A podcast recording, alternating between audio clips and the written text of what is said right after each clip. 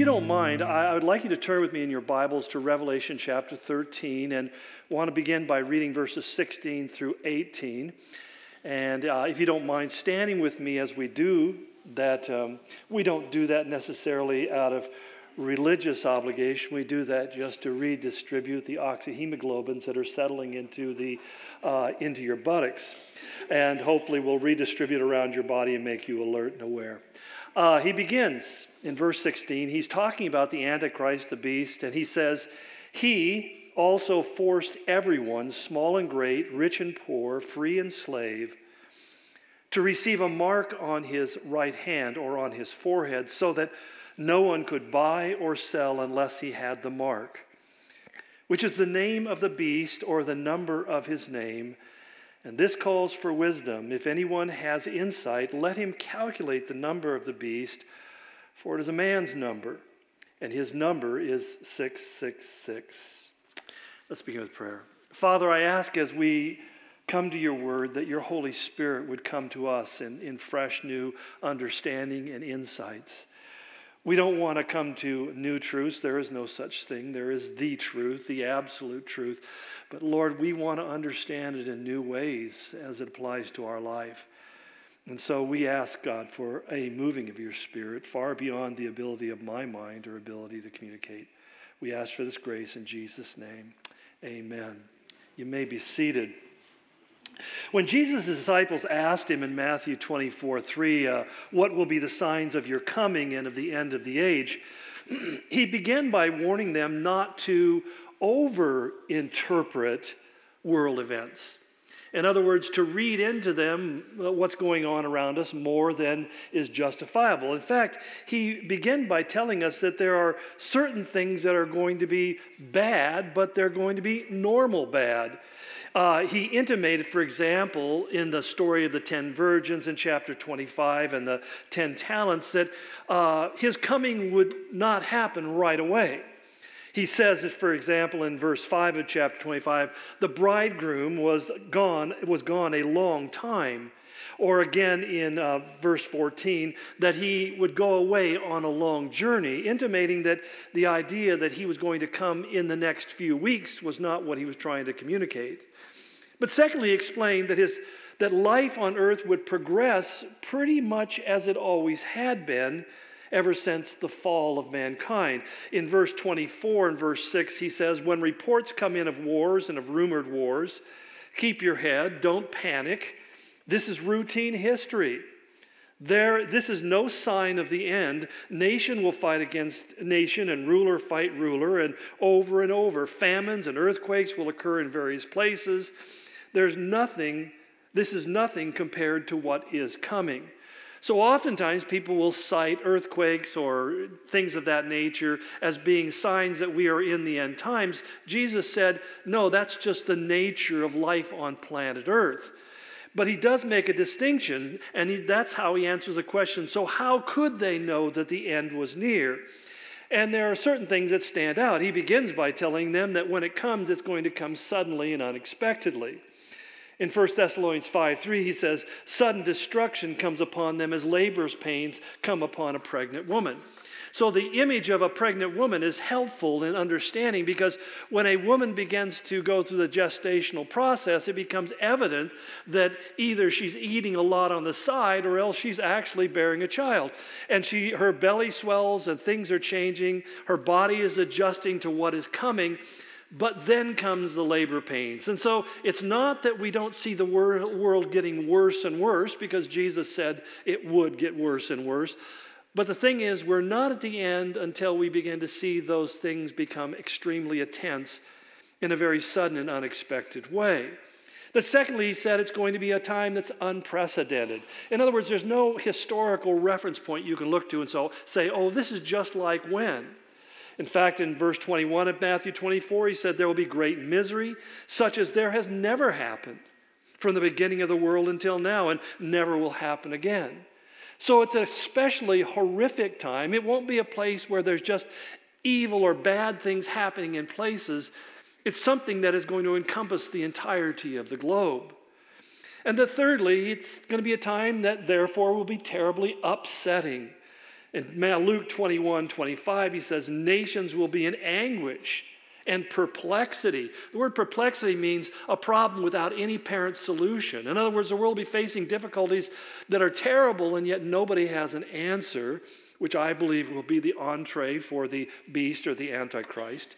He says, even men will faint from terror, apprehensive of what's coming upon the world. But lastly, as Daniel explained, it would be also a time of unprecedented or unparalleled and exponential change. He says to Daniel in Daniel 12, 4, he says, seal up the book until the time of the end. In other words, the prophecy won't make sense until you come into the end times, and then suddenly it will become obvious in its meaning.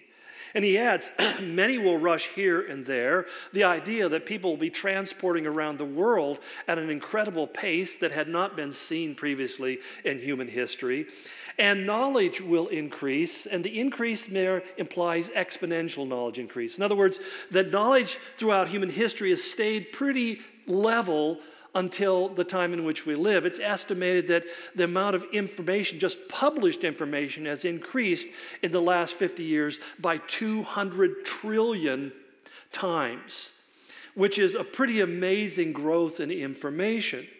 So, in saying all this, we look at our world and what do we see? Yes, as we study history, we find things have continued on for thousands of years without little substantial change. Up until what we now refer to as our modern time, the travel was slow. The average speed of travel was four miles an hour. Whether you were walking or you were uh, riding on a ship, actually, sail ships traveled about four miles an hour. That's why it took a long time to get places. The reason they sailed across the ocean because it was hard to walk across it. But it wasn't a whole lot faster. Uh, secondly, it, the communication and information was extremely limited. Most people did not write, did not read. It was a very elite class of scribal people who held that role. There was existence was subsistence. In other words, people planted to eat the food, but if you had three years of drought, many people died from famine and disease that followed it. So there wasn't these huge stockpiles of food that they could find down at Fred Meyer. And finally, life itself was short. Average life expectancy is 25, 35 years of age. That's why if you reached 60 years of age, you were considered aged. In fact, there was a time capsule that was opened at the Centennial in, in Colorado some years back now. And it had a newspaper from the day the time capsule was put in the ground. And in it, it had a lead article about a woman, an elderly woman who had been murdered. And they gave her age as 45. So you realize the concept of what it meant to be elderly was difficult, different because people didn't live that long.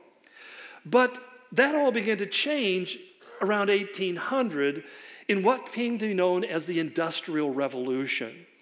And we are now in what we call the fourth stage of the Industrial Revolution, or Industrial Revolution 4.0 is the way we refer to it, since everything seems to be taking on computer technology. But basically, it began with water and steam power being used to manufacture. And we suddenly see the creation of this thing called the factory, moving from the home and the shop where families assembled goods and were craftsmen to moving into the idea of a factory in a city that was able to produce more work because of the power of first water and then the harnessing of steam power. This led, secondly, to 2.0 in the Industrial Revolution, which was electrical power. Suddenly, there was large scale manufacturing and distribution, and suddenly the machinery itself became more usable and more flexible and more efficient because of this new energy resource that had been harnessed to help push industry. And so, what really changed was not so much the manufacture as the scale of manufacturing and transportation. And then came 3.0 in the, technolo- in the revolution, the technological revolution. Suddenly, the factory is now has computers, and we're beginning to see robotics. And this was a huge change. Even today, when we look at the impact of 3.0 in the tech- industrial revolution, making cars has, requires half as many people as it did in the very beginning. So when Ford had his assembly line filled with men who had machines that simply, simply moved things down an assembly line, has been replaced to a large degree by robotic machines that do a lot of the things that were once done by men, and they do it a lot better.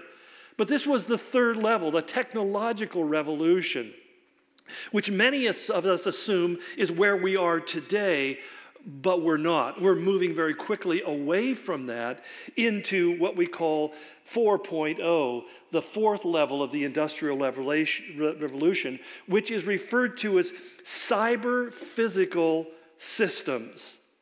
And this is a consequence of a lot of major changes that have happened in computer technology, when we'll get to it in a moment, but talking about things like the Internet of Things, uh, cloud computing, uh, smart factories, and on and on it goes, that suddenly we find that there's a melding together of technologies which is going to have the sum effect of reducing the number of people who were working in factories and warehouses and who were involved, so that even when we talk about cyber technology, whereas when you built a car in, uh, in uh, uh, Detroit or wherever it was, you had to begin with a concept. There were artistic ideas and renderings, and then models had to be made, and prototypes had to be produced, and on and on it went. Now, all of that work can be done on the computer. So that immediately, uh, essentially, the entire vehicle is designed by computer. Then that is put into a, an uh, analytics and uh, algorithms that are inputted into the machines, and the machine automatically begins to produce the car, reducing the time, reducing the cost, reducing the expense dramatically. In fact, just in Europe alone, they estimate that they will save over a trillion dollars a year in manufacturing costs by eliminating all of these steps all these jobs. And um, what's interesting in all of that, of course, is they saved and give us the opportunity to share that savings with both ourselves and with the consumer. Okay. and I have a bridge. Uh, anyway, but we see this evidence all around you. If you, you know, haven't noticed it, it's, it's everywhere to be seen. I mean, when we talk about communications, I just think about, you know, my wife and I got, it was a surprising thing. We, once again, for the umpteenth time, saw our, our cable bill go up for no explainable reason. So we found that rather than trying to talk to somebody in India, we would go downtown and, and, and talk to somebody. And so we said, What's the deal? And they said, Oh, yeah, it's my mistake. We'll adjust that. Uh, I just wonder how many times a mistake becomes intentional. I don't know. But anyway, so they made that adjustment. They said, Here, we're just going to give you a new box. And I said, What's that going to cost? Nothing. It's yours, free of charge. Uh, okay, so we took it home. I hooked it up, and even I was able to walk through the steps and get it operational. I'm pretty impressed with myself. Had to be able to put the number in the right box. It was amazing, you know. And I'm sitting here, and suddenly I have this thing that I just talked to. I just tell it, I want to see this, this show, that show. And you look at those little things and they become incorporated in our life. I'm telling you, I'm loving this now. Don't, don't, I, am loving it. Uh, and I've got a mark and everything. No, I'm loving this. but let me tell you, it, it's, it's changing just about everything. When we talk about our smartphone, and we'll get into some of these things a little more specifically, but you realize that smartphones are really smart. They're smarter than you are. So that even our accessing of information has changed. You see, we see it within our currency that only at the most has ever 16% of money actually been printed on paper. But the rest, and even more so today, it's all digital. So that even people are saying, well, you know, I'm buying gold, I'm buying silver, and, they, and, and all this stuff. The reality is that you're buying it in digital form. Very few of us really have it actually in our possession. When we think about the ubiquitous nature of credit cards and debit cards and other banking forms, in fact, it has grown so much that uh, last year, Wells Fargo closed 84 branches this year, they're going to close 200 bank branches, and the following year, they're going to close another 200. Almost 500 banks, Wells Fargo banks, are going to close. Why? Well, their CEO says they're accessing online, on mobile, through ATMs and over the phone We don't need to have bank buildings anymore because it's all happening online. And as I say this, I know some of you are saying, Yeah, I do that. I know I do it. Well, actually, my wife does it. I don't understand it. But, but when we talk about commerce, we are living in a global market. So that when I talk about this being one world economy, the reality is we have been in a one world economy for a very, very long time that there, uh, we are borderless on so many levels already in the transport of goods, both sold and bought and manufactured and so forth, that I, I went online and I just saw, thought, you know, I wonder how many American businesses there are uh, that have really relocated in other countries and I had 14 pages. I counted over a thousand different companies, some of the biggest ones in this country, who are almost are, are largely, if not completely, operational. Many household names that we think about as being American companies no longer see themselves as part of America. They're part of the global economy and are doing business around the world. And so see themselves put building their main centers in places that are really, really bizarre, like Tokyo or London or Wichita, places that are really off the grid. But also smart stores. And I find smart stores are probably the easiest ways for us to really begin to get it. And I have a great story. You may have heard it, I may have told before. I can never remember. That's the way my memory is. But there was a story I read recently of a, a, gentleman who worked in, in Stockholm in Sweden. And he came home from work, and when he got home, his wife said, Would you feed the baby? Well, he lived 40 miles outside of Stockholm, so he went to the cabinet, he took a jar of baby food down, and he was going to take the top off. It slipped out of his hand, hit the floor, and broke, and he thought, Oh, well. So he cleaned it up, went to the cabinet, no more baby food in the house had to get back in his car, drive 40 miles back to Stockholm to find a store, buy baby food, drove back, and then took care of his duties. But it, it was the beginning, the genesis of an idea. He just thought to himself, there's no store in our village, so I will build one. And what he did is he built a store, which is a smart store, so that regardless, it's open 24 hours a day but there's nobody that works there. You simply go up to the door, you put your thumbprint, because you're pre registered, into the scanner. The door opens and automatically registers your entrance into the store. It has smart shelves, so you take things that you want, you put them into your basket. It automatically charges your account. If you change your mind and put it back, it automatically deducts it from your account. And essentially, you pack up everything you need, you walk out the door, and it's a done transaction. Your account has already been debited, and you go home with your goods. Open 24 hours a day, nobody works there. Wow, those Swedes, they're, they're interesting, except Amazon is opening up their first smart store this year in Seattle. The first of what's going to be 20 grocery stores. Now, right now, my daughter, who lives in Bellevue, receives her groceries from Amazon. They deliver it to her front door every day. You know, she just goes online, orders what she wants, and it comes, and there's this bag hanging. In fact, she's got hundreds of these totes. And you think, wow, that's crazy. But it's going to be more than that. They're opening up hard stores where people will walk in and do exactly that. They're, they will simply register as they come through, whether it's through a handprint, a palm print, through eye recognition, because half of you, actually, in this room, are already in the federal government's database. Your facial recognition has already been recorded. 50% of Americans. I know for sure I am. because I utilize it going in and out of the country all the time. So that essentially they have all sorts of different platforms that they can use to recognize who you are. That, that you go in the store and exactly it works the same way. And as again, Amazon said they're going to open 200 of these stores. How many people work in these stores?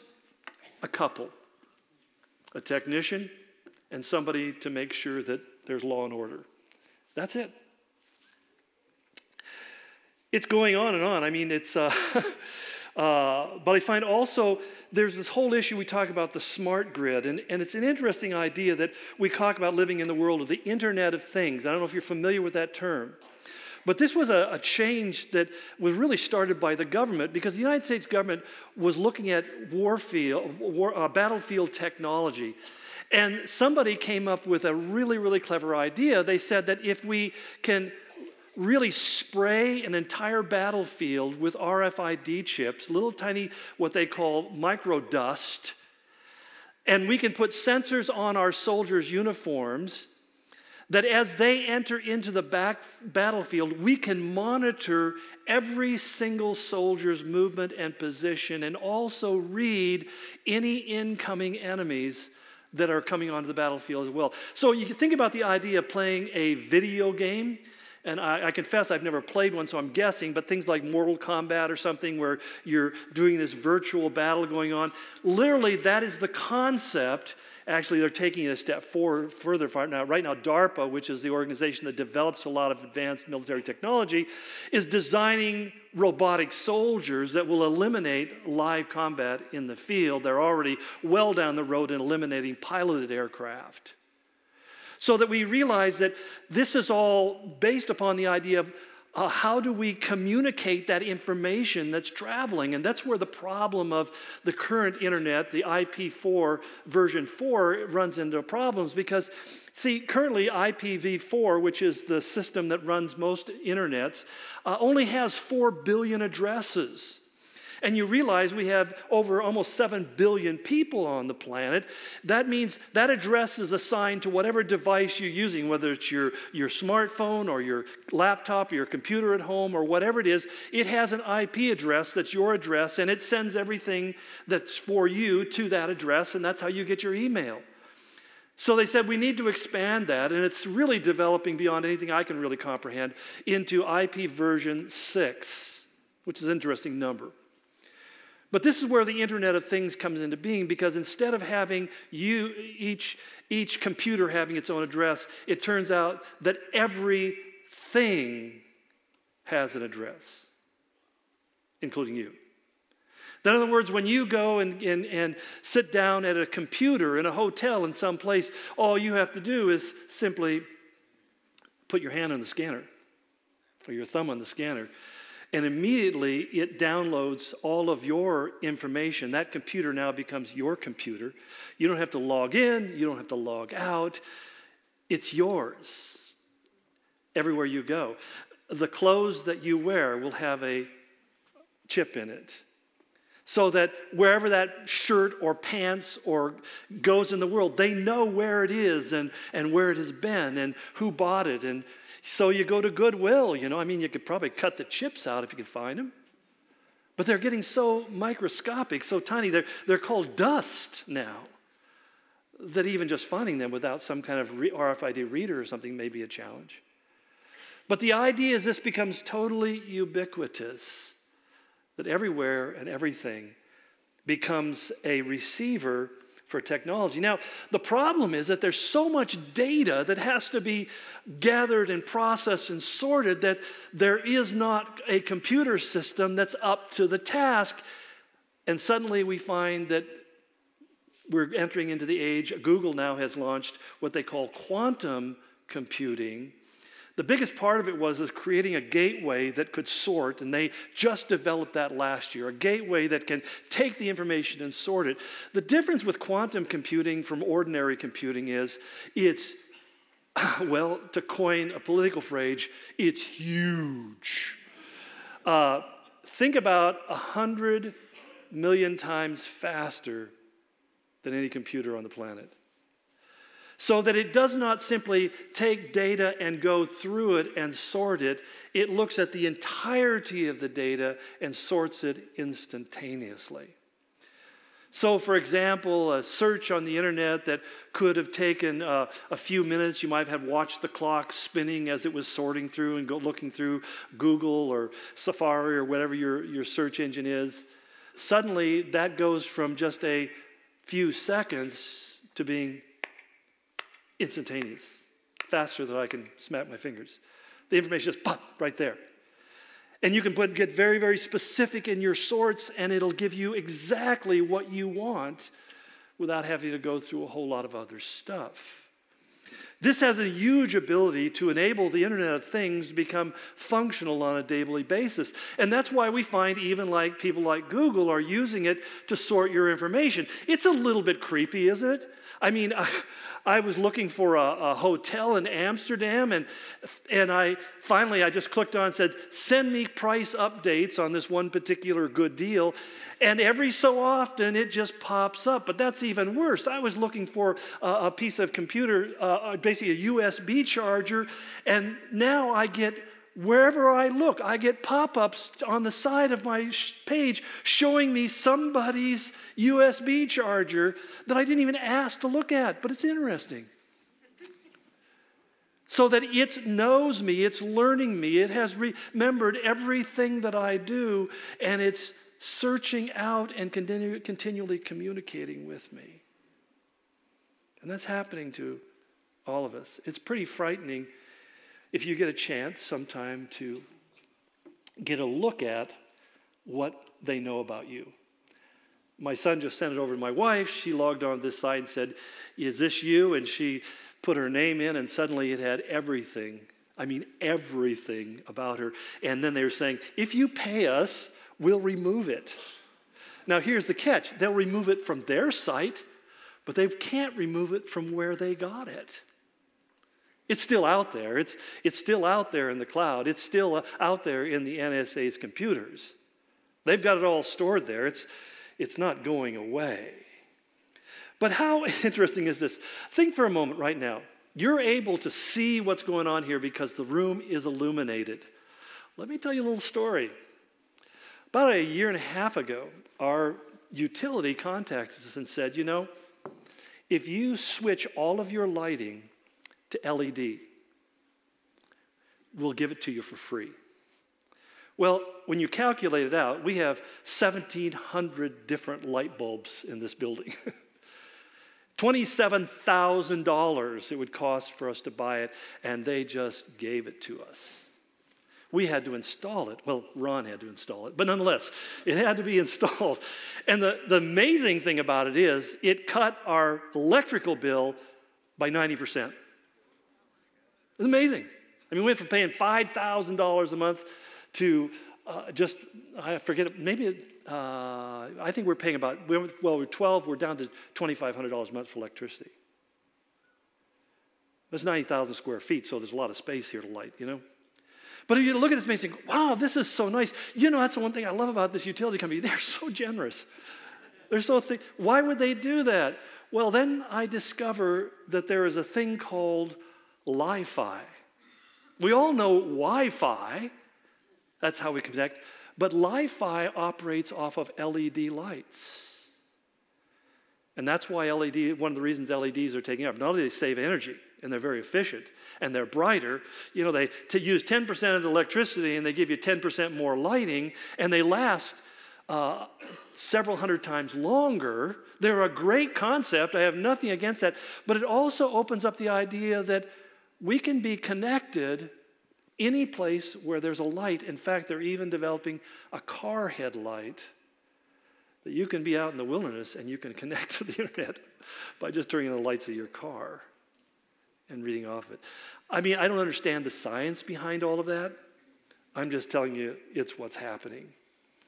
And that's where we find that even those clever devices that are coming into our homes, the Nest thermometers that we can buy to, that learn our patterns and begin to adjust the heat and the cooling to our daily patterns and how we live our lives. Or we can get an Echo or a, uh, a uh, Alexis. That was a hot item this Christmas. And you can ask it questions. And although and the same thing is true with Siri and the other devices that you can talk to and they give you answers and you know have a virtual conversation with. But the interesting thing about it is, is that they're not just transmitting information, they're also listening and receiving information. In fact, the Israeli military just had uncovered a, a, a, plot by Hamas that basically they had sent social meeting posts to many of their IDF soldiers. And usually it was a very attractive young woman saying, Hey, I saw your profile and like to get to know you. like to get to know you. Yes, I would. Anyway, so, you know, most 18, 19 year old boys go hubba hubba. and they click and they connect. And they discovered that what the app did when it was downloaded enabled them to watch and to hear everything that soldier does. Not only know his location, but know what his conversations were, what instructions he was given by his commanders, even when his phone was turned off.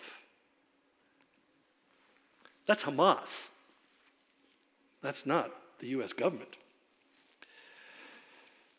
Amazing technologies. In fact, there's even a court case right now where the police are, are uh, attempting to subpoena the records from one of the Alexa's listening devices that people bought for Christmas because they think they can, if they can get to the database, they have the records of a murder that took place that the machine was probably recording as the conversation was going on, and they can use it as evidence in the case.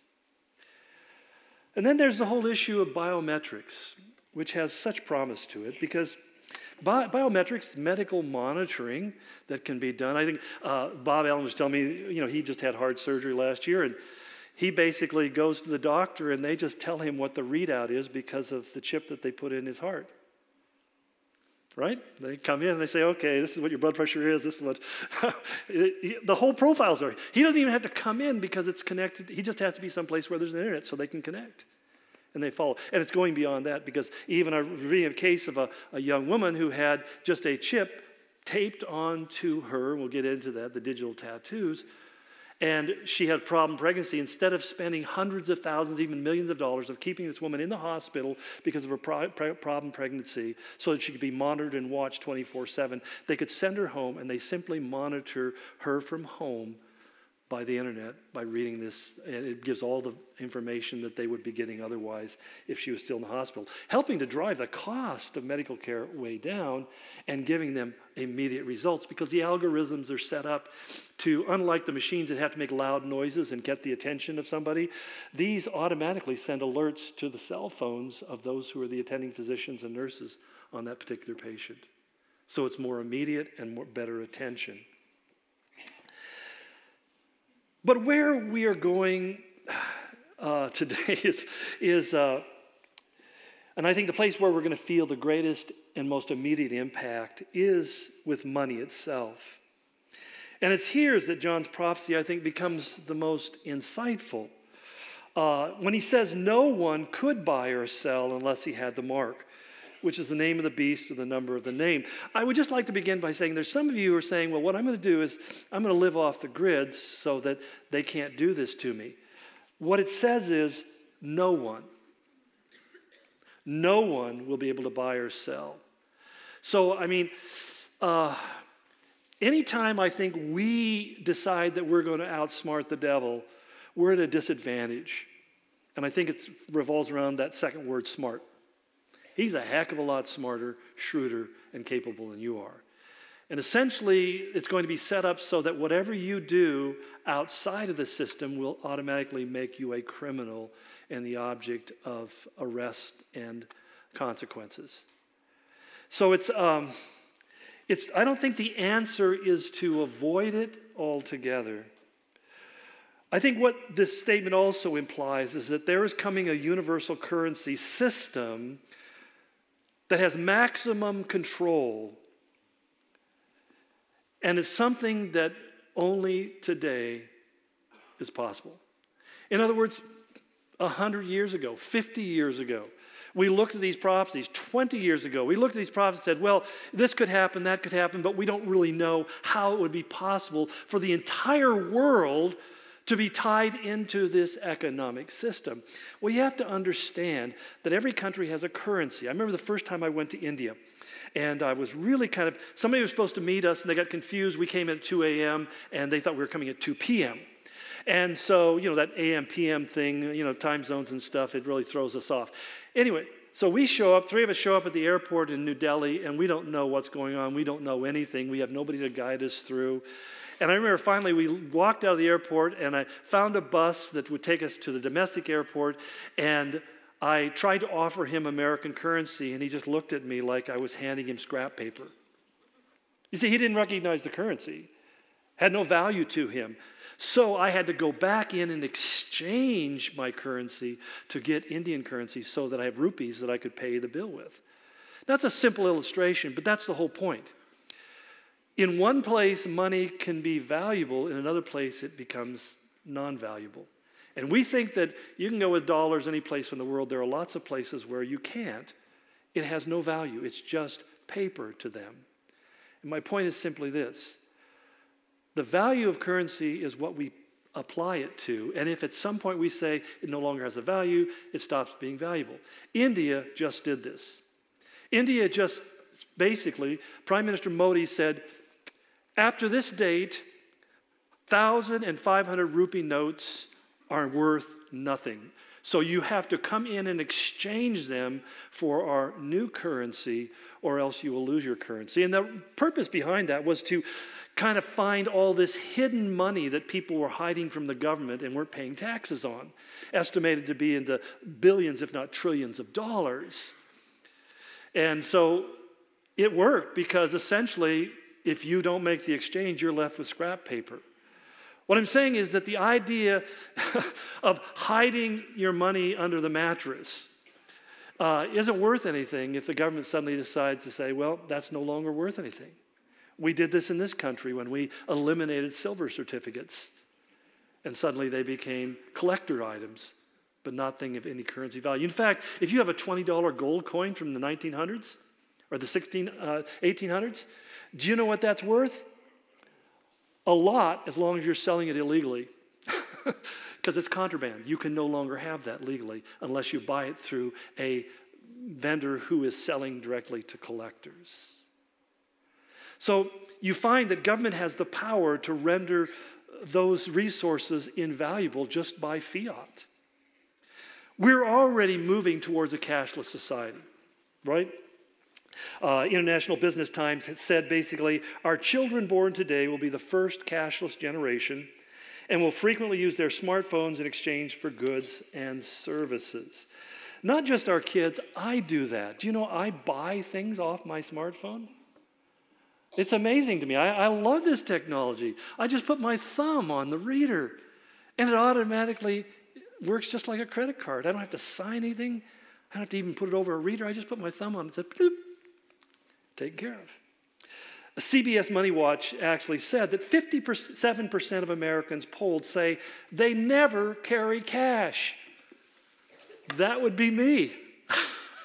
my grandkids, Grandpa, how come you never have any money? I said, Grandma won't give me any.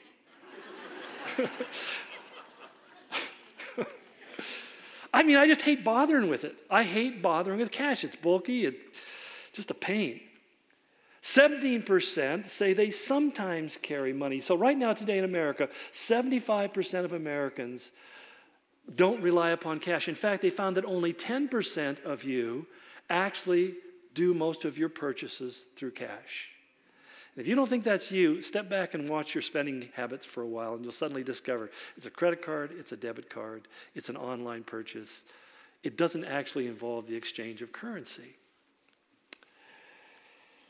The Guardian says in Sweden today, only 2% of transactions are made by cash, and they expect that to go to a half a percent by the end of this year. They're just becoming a cashless society. And why is this happening? Well, governments and banks really want this to happen. In fact, they're not thinking about it, they're actually going to do this. This is going to happen. Uh, as I said, India, basically, they, they want to address the issue of crime, uh, problems of counterfeiting currency. North Korea prints billions of dollars of counterfeit $100 bills that they distribute around the world every year. Get rid of that, and they're no longer able to counterfeit. There's uh, smuggling of currency. Uh, the European Union wants to get rid of the 500 euro note because it can be carried, large amounts of money can be smuggled across borders without any indication. They can hide it inside of a briefcase or a suitcase or something even smaller. There's the issue of laundering of money so that you carry it into another country to exchange it for that currency in that country. It goes into the banking system and you've hidden what you've done. You walk away with a currency that you're free to use now. Or there's the issue of the black market. Lots of underground businesses take place where there's exchange of goods using currency to exchange things you take away currency and it all has to be digital because then it goes up into the cloud. You can no longer hide those transactions. There are a lot of compelling reasons. People aren't going to come and, and rob you as easily. And in fact, they're saying this is the beautiful thing when people go up to the ATM and they punch in their code and suddenly it gives them a number and they can put that into the, the ATM. The ATM gives them the currency they want. They said the chances of person being robbed go down precipitously. And then there's the issue of terrorism. How do you really stop terrorism? You defund it you defund it. ISIS will disappear overnight if they no longer have money. It's that, that simple. Al Qaeda goes away if they no longer have money. So the issue here is we can control crime if we can control the flow of currency. And that's really what it's all about. Crime is a big issue, but really for the banks more than anything else, more than their concern for crime and government's concern for is their ability to control money and its flow. You see, right now in many countries like Japan and Sweden uh, and Switzerland, the interest rate on your money is negative. If I put $100 in those banks, I will pay them a dollar to keep my money for me. So, what do people do? Smart people saying, That's crazy. I'm going to go and pull my money out of the bank. Suddenly, the bank has a crisis because there's been a run on the bank. So, how do you get around that? Well, first of all, you can't have a run on digits. You can transfer this money to this bank, but they all operate within the same system. So the banks have a huge interest in going to this thing because it also gives them optimal control over how much they lend and at what rate. So that there's no longer going to the government, having the government turn on the, the printing press and printing currency. They just simply walk up to the keyboard and say, We have this many assets available and we will allocate it accordingly at this interest rate. Governments love this because you can no longer hide your taxes from them. If all of your income comes in digitally, you don't even have to fill out a tax form anymore. They know exactly what you made and they know exactly what they want. So that this essentially becomes a way in which they avoid people hiding tax dollars and all the rest because it's all recorded on the cloud. And that's why, in many ways, people saying, Well, I'm just going to save up a lot of silver and gold so if that day comes, I can use that. Well, you'll have to use it in an underground, black market, illegal way. And you'll have to find people who want to take your gold or take your silver because what are they going to do with it? And they have to have an illegal fence to sell it to so that it becomes part of the criminal enterprise. And unless you're prepared to be part of that, it becomes very, very difficult. It's a hard way to live. Taxes will get paid, fees will be collected. Now, people like you and me are pretty resistant to losing control over our money. If you're not, come and see me. I, I can help you out. Um, and you wonder, how are they ever going to convince people to go along with this?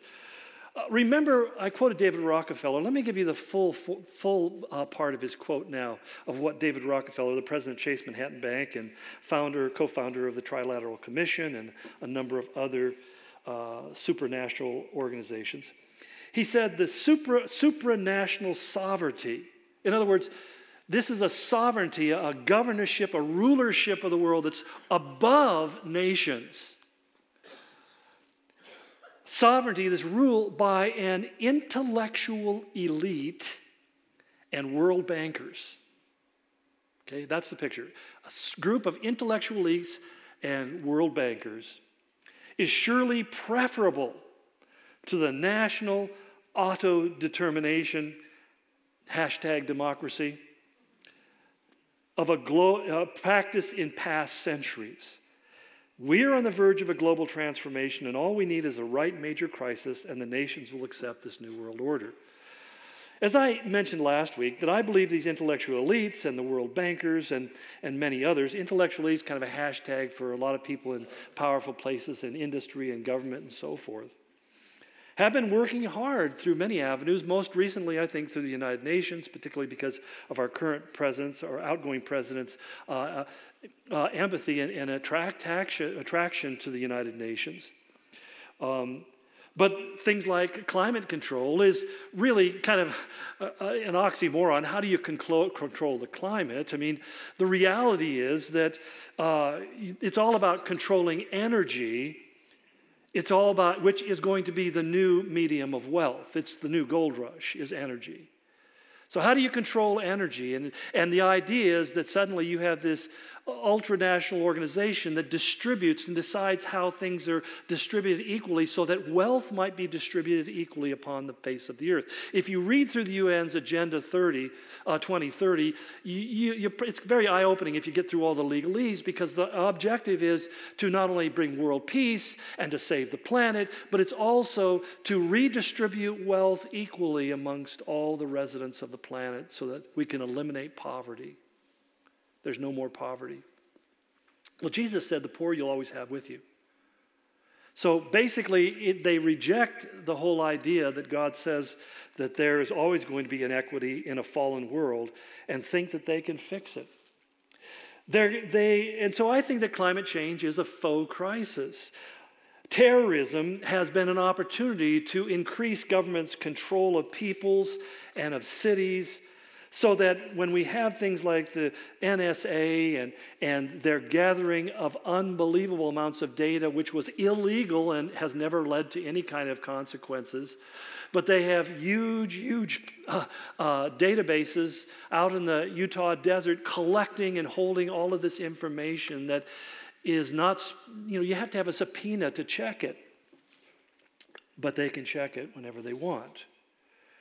If you add to that another crisis that didn't get touched in the last election at all, but should have been, at least on the level it should have been, was the issue of joblessness or the elimination of jobs. That artificial intelligence and robotics will lead to the elimination, the estimate is it's going to lead to the elimination in the next 20 years, or let's say by 2030, which is less than 20 years. Get this, it's going to lead to the elimination of 2 billion jobs. Half the world's total jobs, there's 4 billion jobs in the world, half of them will be eliminated. That means a million jobs a year are going to be going away. Will there be new jobs created? Yes. There'll be new jobs for those who have the technical skills. If you're trained in, in science, technology, uh, engineering, or mathematics, uh, there's opportunities for that. If you're trained in philosophy, well, I'll go into education. Well, I hate to give you the bad news because that's part of what's going away. The power industry is increasingly being automated. Transportation, as we find driverless cars, within five years, you're going to find that the trucks that are delivering the goods to the stores are not being driven by people. Even the planes that you ride. Right now, if you get an airplane, fly across the country or across the street, whatever, uh, only 7 to 8% of the time is the pilot actually piloting the plane. At takeoff and at landing, and even that is assisted by computers. But the rest of the flight is all being run by computers, and those guys are sitting up there, hopefully sober and drinking coffee. But if they're not sober, well, that's the nice thing about a robot. unless his name's Hal. But bottom line is, uh, everything. We're, we're, talking, we're talking about guys who are working with Uber, great deal, but your job is going away. Uber is, per, you know, is pursuing it pretty hard. And, and Lyft is another alternative, which is owned by Microsoft. So essentially, we're going to find that it's, it's going to eliminate all these jobs that went into that. And there will be other jobs. I don't know that they'll be the same. As we talked about manufacturing with robotics and 3D printers, is increasingly going to be run by machines. Uh, Thought it was interesting. You can go online. There's a video of Amazon's factory over in Seattle where you order your goods. There are no people, it's all machines. There are no people, it's all machines. I mean, I, I sat there and watched all five minutes of this video. Didn't see a person in the building. But they're in there fulfilling orders, taking things off shelf, moving things around, getting and the thing about it is they get it right every time. You know, you order a pair of binoculars, you're going to get binoculars. You're not going to open up and find a thong. You know, I mean, it's, it's, it's safe, it's wonderful. Boy, it's efficient. And you know, that's the nice thing about those robots. They never go on strike, they have no health care costs, um, they work 24 hours a day, and they never complain. They don't even drink the coffee.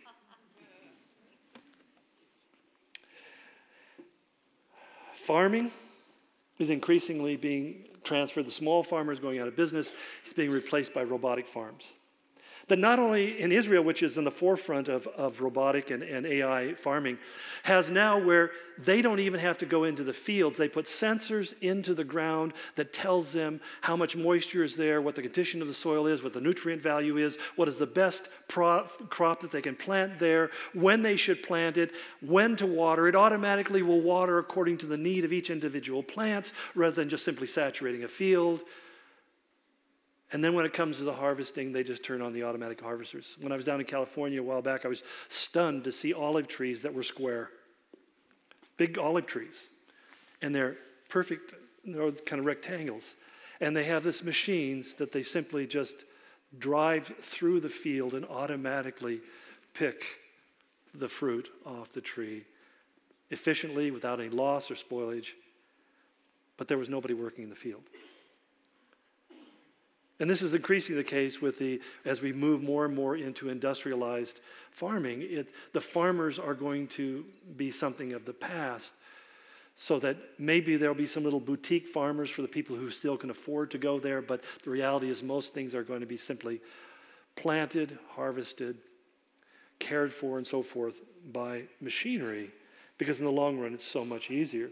So that when people started protesting mcdonald's and saying we're going to we demand $15 an hour to make hamburgers they said okay we get you we hear what you're saying and they immediately began the development of uh, stores that are run by robots so that the, everything is cooked and the hamburger comes out perfect. The cheese and the meat are aligned perfectly. And that will eventually go and eliminate most of the people who, who work in there. In fact, to the point where you just simply go up there and punch in what you want and then wait for it to be delivered. There's actually a robot right now that can cook over 100 gourmet recipes, an in home model probably for very wealthy people right now, but over 100 gourmet meals. It can, and you just simply just punch in what you feel like having, and it prepares it at the level of the best chefs. Even things like medicine right now, that you go down to LensCrafter and you won't find yourself talking to an optometrist anymore. They'll have you looking into a lens that will analyze your eyes and where they're at, their health, their needs, your prescription, as well as the very best ophthalmologist in the world. And even medical fields like that are going to find themselves losing positions because they have machines. Anything that is a, a, a repetitive, predictable system will be replaced by robotics because, again, it is cheaper and more efficient. So that service industries, even things like cleaning, cooking, fast food, even construction. I was just reading recently they've just developed a robot that builds brick walls, replacing brick masons. And uh, even 3D printers can create entire houses by just using a 3D printer. They can build an entire house that just needs to be taken out to the site and assembled, eventually, even by the machines. But all of this is also added to a thing called the, the uh, problem of income inequality. In 1929, 1% of Americans owned 50% of the assets in the country. And what followed was the Great Depression. In 1973, that had equaled it out because of the war and because of the unions and a lot of other things. Suddenly, that 1% lost half of their assets in this country, and 25% of Americans, or they now only own 25%.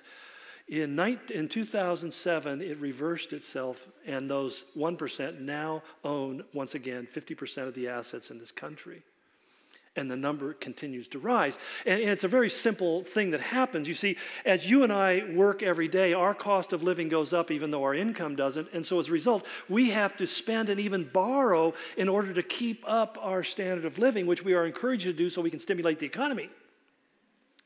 But people who are wealthy have the opposite problem.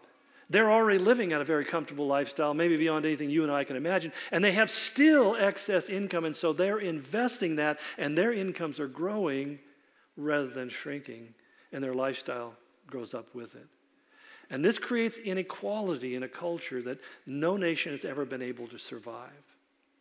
People will demand that there be a change. In fact, uh, the Guardian, uh, a London paper said, in short, there's a strong continuous correlation between the rich getting richer and the poor making that the 90% going deeper into debt. In fact, PBS NewsHour had an interesting article. He said that there are 80 people in the world, 80 people, 80 people. We're talking about this little section over here 80 people who own 50% of the world's assets. 80 people who own half of everything there is in the world. People are willing to trade freedom, power and freedom and liberty for safety, security. They're willing to do it. They've done it throughout history. Well, it was Solomon who, at the time of the world, who was at the time he was the world's wealthiest man, who said in Ecclesiastes 10:19, "Money is the answer for everything." One translator put it, "Money makes the world go round." It's the golden rule. Whoever controls the gold rules. In this case, the gold has been digitized. And it's about controlling the flow and the distribution of wealth and power that comes with it. Because money is no longer money, now it's digits. Which is what makes John's prophecy, I think, so very profound in its details, because he describes an economic system that is only possible today that everyone will be given a mark on the right hand or on the forehead. The, the charagma, the word mark here, literally means to engrave or to etch, to stamp or impress. Uh, people have tried to figure out what this is. Even some people said, well, you're going to be tattooed or you're going to be branded, or they come up with all. Basically, they try to understand the mark of the beast based upon the current technology of the time. But none of that seemed adequate or even come close. And I'm not proposing that I know what the mark of the beast is. But there are some amazingly tantalizing developments in the world. In fact, there's one Austin, Texas firm, they call themselves Chaotic Moon Studios. Uh, they're a research laboratory who has basically combined sensors with conductive paint, and they've begun to develop what they call tech tattoos. They turn body art into fully functioning health monitors. So it's really this little sticker is actually you can put it on there. It can it can stay as long as you want. It doesn't wash off, but it also can be removed relatively easily. Just the right solvent comes right off, just like a, a piece of, of uh, scotch tape on your arm. Um, it's capable of monitoring, monitoring a range of factors from your heart rate to your body temperature to your location. So you'll never get lost again even when you want to. Um, as one of the developers said, this is going beyond what the fitness tracker is. Uh, it says this is something you can put on your body once a year that monitors everything a clinic would do in a physical and sends that to your doctor. No longer, no longer needing a yearly annual health checkup. It, they got all the data. They'll call you if you got a problem. If there's an issue, they can just call you, he says. And he goes on to say that it also can be used in banking, saying that keeping financial information attached to your skin would be less vulnerable than inside a loose wallet. It's a platform that basically turns you into a human circuit board, he said. This isn't science fiction. I mean, this is already technology that's in place. So if you put it all together, you have all the necessary ingredients for this one world economy. Uh, you've got quantum computing, the Internet of Everything, adhesive bi- biometric ad- tattoos that replace all your ID, all your money. I mean, I, I, I, in some ways, I love all this stuff. I mean, when I was coming back from Russia on my last trip, uh, you know, I've used for several years, ever since it first came out, a thing called Global Entry. And basically, I walk up to a kiosk while people are lining up to go through passport control. I just walk up to a, a kiosk, like a little vending machine. I put my passport in there, I put my hand on the screen, I look in the camera. It does a biometric re- recognition, a facial recognition. It recognizes my handprint, it reads my, uh, the data chip on my passport, and bam, it feeds me out a receipt, and I just walk out of the airport. No customs, no passport control. I timed it. It takes me seven minutes to get from the plane to the street. I love it. I remember the days of sitting for two hours in line, right? And as I'm flying back, the flight attendant looks at me and says, Well, do you use uh, passport app now, mobile passport? I said, What?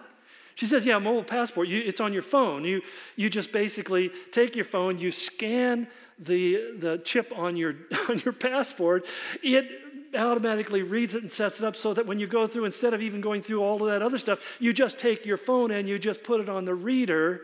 You know, like you check into the airport when you get a flight, you can put your phone down and it reads your uh, boarding pass. Same thing, you just put it on the reader and you walk right out the door. It's even faster. Now you're three minutes from the door to the, to the street. And I'm flying, we're landing, and I'm turning on my phone illegally I download the app, and by the time I get off the plane, I'm ready to go. walk right through, and through. Now, for a traveler, I love this stuff. But there are bigger implications, aren't there? Now, I know some of you are thinking that, uh, what about people in the underdeveloped world? You know, people in, in Kenya. I'm glad you asked. Because Microsoft, working with the Kenyan government, came up with a thing they call M Pesa, which is a, a, a, a mobile service that allows Kenyans to store not only important documents like land agreements and all those things in the cloud so they can't be stolen or lost and their right to the prophecy, but also it enables them to do business they can do all of their banking and all of their spending so that when you're looking at a Kenyan who takes the simplest cell phone, an old flip phone, any kind of phone will work. It doesn't have to be anything special. And they can actually start a business, they can borrow money because of a thing called blockchain banking a blockchain is basically a, a block on the, on the, uh, on the internet, the uh, cloud that, that uh, consists of any kind of data storage. And you can set them up. And so you guys, uh, Bitcoin uses the same technology. But now, even in the remotest places, if they have a cell phone and they have internet connection, they can do all their banking well, they don't even need that. They just have cell service. They don't need to have, have an internet connection. They can do all of their spending, their buying, their purchasing. And it's opening up huge opportunities, eliminating the banks as the middleman and all of that sort of stuff. And it's helping poor people in the world to be able to become entrepreneurs and start their own businesses. As it says in the article, the, that uh, uh, it keeps their savings in accounts safe from criminal, criminals and wasteful spending, especially on the part of their husbands. Last thing I'll say, because I think I've gone a couple of decades past my time limit here. Lynch mob is coming from Children's Building looking for me. Uh, there's a difference between a thing that's a sign of the time and sin. And we look at all this technology and go, well, I, my choice is I'm just opting out from the technology. And I, you know, I would just say that there's a lot of reasons why not to get too deep into technology, uh, personal and otherwise. I think it's not good for your health. But the real problem is not the technology, but the consequence of what it means when the mark of the beast is implemented. In Revelation 14 9, it says, Then a third angel followed them, shouting, Anyone who worships the beast and his statue, or accepts his mark on the forehead or on the hand, must drink the wine of God's wrath. It is poured out undiluted into God's cup of wrath, and they will be tormented with fire and burning sulfur in the presence of holy angels and the Lamb. The smoke of their torment rises forever and ever, and they will have no relief day or night, for they have worshiped the beast and his statue and have accepted the mark of his name. The implementation of this takes place, as far as I can tell, in the middle of the Great Tribulation. And so it's not something that we are, I, that you and I may be even subject to or are going to have to deal with if I'm right that the church is out of here before the tribulation starts. But at the same time, it's, it's like saying that money is evil. Well, money's not evil, it's what people do with it. It's a love of money that becomes the evil. The technology is not evil, it's what people do with the technology that becomes evil. And what I'm saying is the Antichrist is going to usurp this technology to create this system whereby he can control the universe. And part of the requirement is if you want to be able to participate in the economic system during the tribulation period, you're going to have to worship him as God. So, for those of you who just are doing online banking, don't panic. You're not worshiping the Antichrist. But understand it's a sign of what's coming. And there will become a day where people will be given that choice. They can either worship him or be cut out of the system. And when they get hungry enough, most people will join the system. Father, I pray that uh, you would help us all to kind of collate this in our minds. I, I apologize to you and to them for taking so much time to cover this stuff. But I pray, Lord, that we would look at this. I, I go back to what Peter said. If these things are so, what manner of people ought we to live? Or how should we live? How are we living, Lord? Are we living like people who think that things are just going to continue on forever and nothing's going to change? Or are we realizing that we're living in the end of history as we know it and coming to the end of the age? Are we lifting up our eyes and, and, and really looking to the heavens for our redemption? Or are we still trying to just figure out how to squirrel away nuts so that we can prosper? I pray, God, that you'd help us to make that distinction in our mind in Jesus' name. Amen. We're going to continue for, well, we still got a few extra minutes here, so uh, we're going to continue on for a few moments in worship reflecting the Lord. And I just, I would just really, you know, ask you to just go back in your mind as we're spending this last time of reflection, thinking about Peter's words. Um, where he simply offers this, this challenge. He says, uh, The Lord is not slack concerning his promise, as some men count slackness, but is long suffering toward us, not willing that any should perish, but that all should come to repentance. But the day of the Lord will come as a thief in the night, in which the heavens will pass away with a great noise, the elements will melt with fervent heat, and both the earth and all the works that are in it will be burned up. Therefore, since all of these things will be dissolved, what manner of persons ought you to be in holy conduct and in godliness, looking for and hastening the coming of the day of God, because of which the heavens will be dissolved, being on fire, and the elements will melt with fervent heat? Nevertheless, we, according to his promise, look for new heavens and a new earth in which righteousness will dwell.